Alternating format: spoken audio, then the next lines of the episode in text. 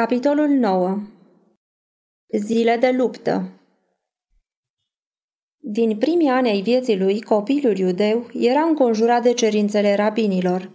Pentru fiecare faptă, până la cele mai neînsemnate amănunte ale vieții, se prescriau reguli rigide. Sub conducerea învățătorilor din sinagogă, tineretul era instruit în cunoașterea regulilor nenumărate pe care israeliții credincioși trebuiau să le păzească. Isus însă nu s-a ținut de lucrul acesta. Chiar din copilărie, el a fost independent de legile rabinilor. El studia neîncetat scripturile Vechiului Testament și cuvintele Așa zice Domnul erau totdeauna pe buzele sale. Când a început să vadă starea lumii, Isus a înțeles că pretențiile societății și pretențiile lui Dumnezeu sunt într-o continuă contrazicere. Oamenii se depărtau de cuvântul lui Dumnezeu și înălțau teoriile inventate de ei. Ei țineau la tradiții în care nu era nicio putere. Serviciul lor divin era numai un șir de forme. Adevărurile sfinte pe care urmau să le învețe aici erau ascunse de privirea credincioșilor. El a văzut că, în slujbele lor lipsite de credință, nu puteau găsi pace. Ei nu cunoșteau libertatea spirituală pe care ar fi avut-o dacă ar fi servit pe Dumnezeu în adevăr. Isus venise să învețe pe oameni ce însemnează a sluji lui Dumnezeu și nu putea să aprobe ca învățăturile lui Dumnezeu să fie amestecate cu pretențiile oamenilor. El nu ataca preceptele sau practicile oamenilor învățați, dar când era mustrat pentru purtarea lui simplă, arăta cuvântul lui Dumnezeu pentru justificarea purtării sale. Isus căuta să fie plăcut celor cu care venea în legătură, purtându-se cât mai blând și mai supus. Pentru că era îngăduitor și blând, cărturarii și bătrânii au crezut la început că îl vor putea lesne influența prin învățăturile lor. Ei stăruiau ca el să primească maximele și tradițiile moștenite de la rabin de pe vremuri dar Isus cerea să îi se arate că ele se întemeiază pe cuvintele Sfintei Scripturi. Era gata să primească orice cuvânt care iese din gura lui Dumnezeu, dar nu putea să asculte de invențiile oamenilor. Părea că Isus cunoaște Scriptura de la început până la sfârșit și le-o prezenta în adevărata ei însemnătate.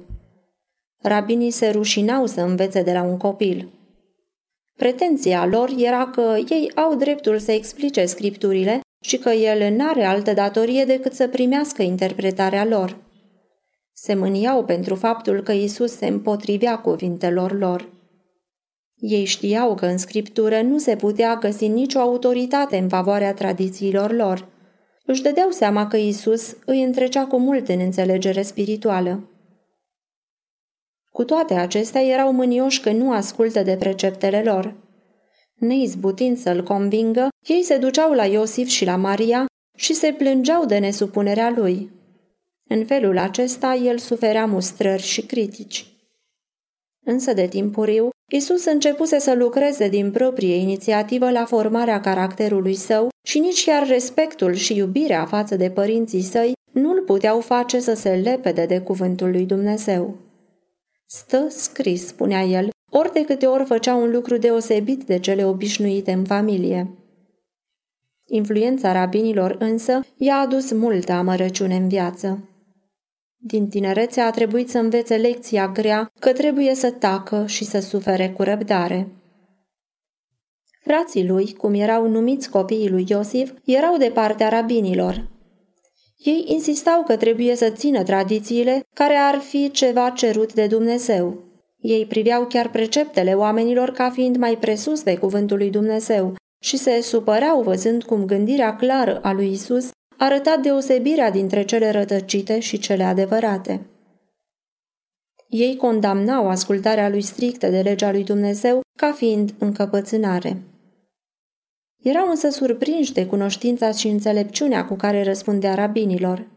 Știau că nu fusese învățate de oameni înțelepți, dar nu puteau să nu vadă că el era un învățător pentru ei.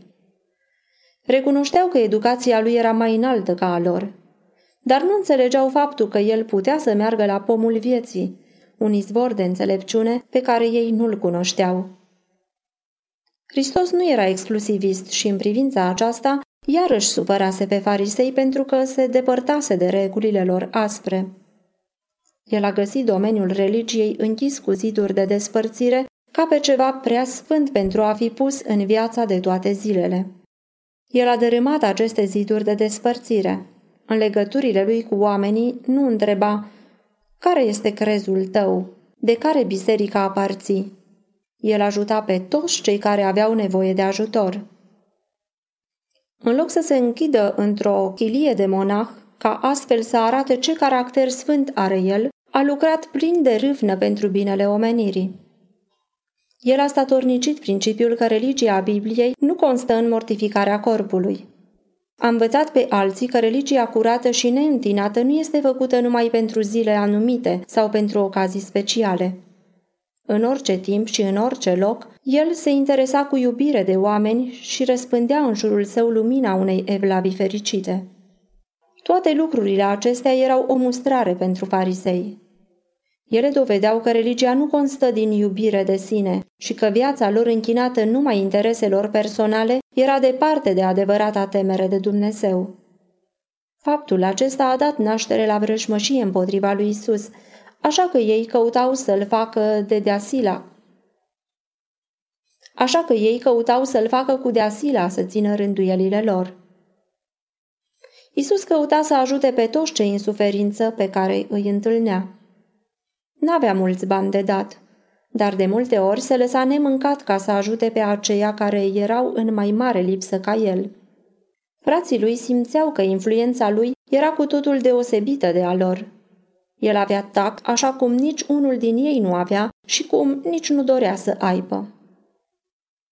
Când ei se purtau rău cu vieții oameni nenorociți, Isus îi căuta și le vorbea cuvinte de încurajare. Celor care ar fi avut nevoie, le dădea un pahar cu apă rece sau le dădea în mod discret însăși hrana lui. Alinând suferințele lor, adevărurile pe care le învăța erau unite cu fapte bune și erau în felul acesta fixate în minte. Lucrurile acestea erau neplăcute pentru frații lui.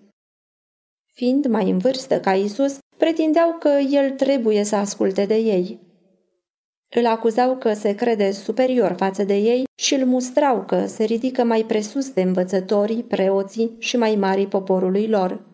Adesea îl amenințau și căutau să-l intimideze, dar el trecea mai departe, făcând din scriptură călăuza sa.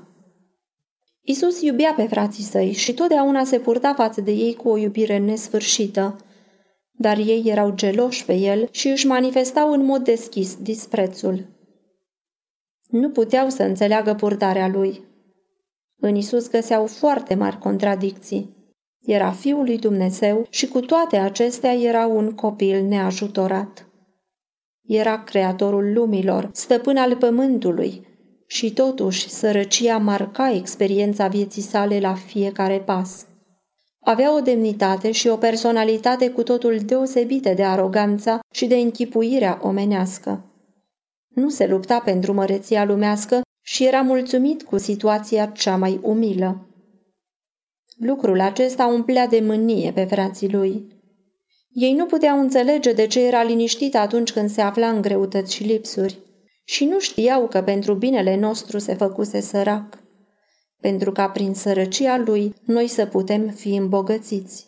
2 Corinteni 8 cu 9 Nu puteau înțelege taina misiunii lui așa cum prietenii lui Iov nu înțeleseseră umilința și suferința acestuia. Hristos rămânea neînțeles de frații lui pentru că nu le semăna. Idealul lui nu era idealul lor. Pentru că se luaseră după oameni, ei se depărtaseră de Dumnezeu și viața lor nu avea putere de la Dumnezeu. Formele religiei pe care le țineau ei nu puteau să transforme caracterul. Ei dădeau zeciuială din izmă, din mărar și din chimăn, dar lăsau nefăcute cele mai însemnate lucruri din lege, dreptatea, mila și credincioșia. Matei 23 cu 23 Exemplul lui Hristos era pentru ei o provocare continuă. El nu ura decât un singur lucru pe lume și acesta era păcatul. El nu putea să fie de față când se săvârșea ceva rău fără să simtă un sentiment de durere pe care nu-l putea ascunde. Contrastul între formaliști, a căror sfințenie aparentă ascundea iubirea pentru păcat și un caracter în care râvna pentru slava lui Dumnezeu era totdeauna mai presus de toate, era izbitor.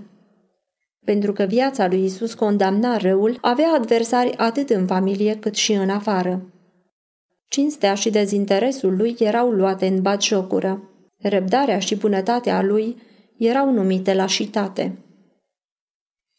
Din amărăciunile pe care le suportă oamenii, n-a rămas nici una pe care să nu o fi gustat Hristos.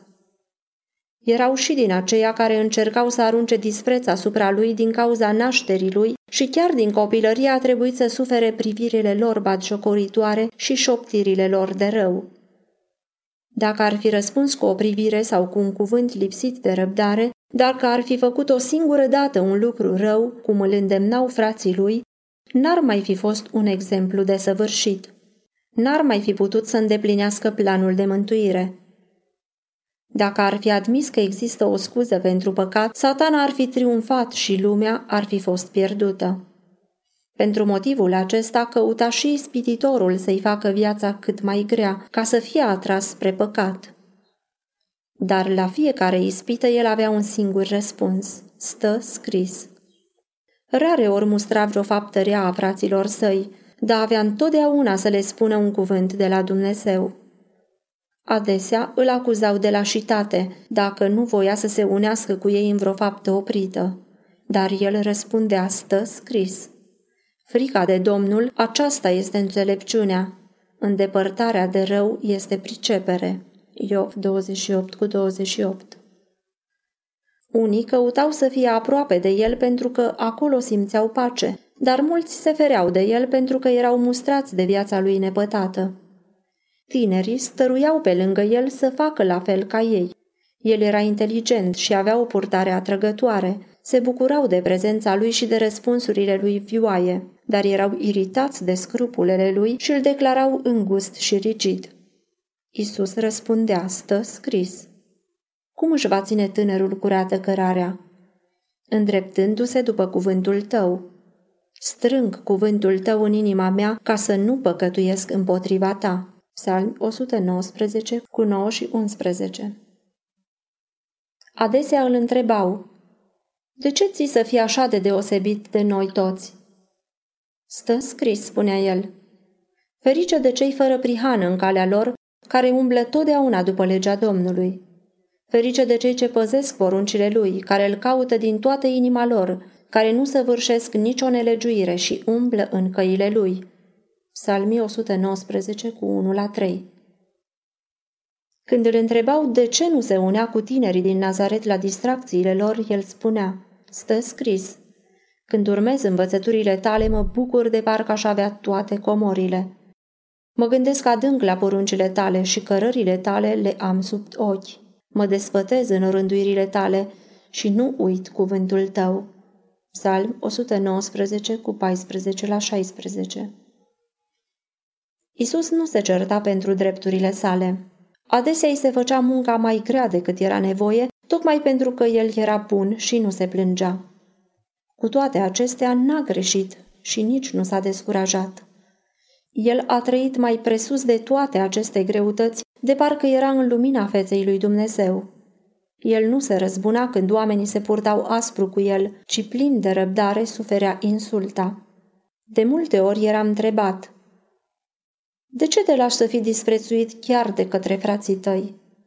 Stă scris, spunea el, Fiule, nu uita învățăturile mele și păstrează în inima ta sfaturile mele, căci ele îți vor lungi zilele și anii vieții tale și îți vor aduce multă pace.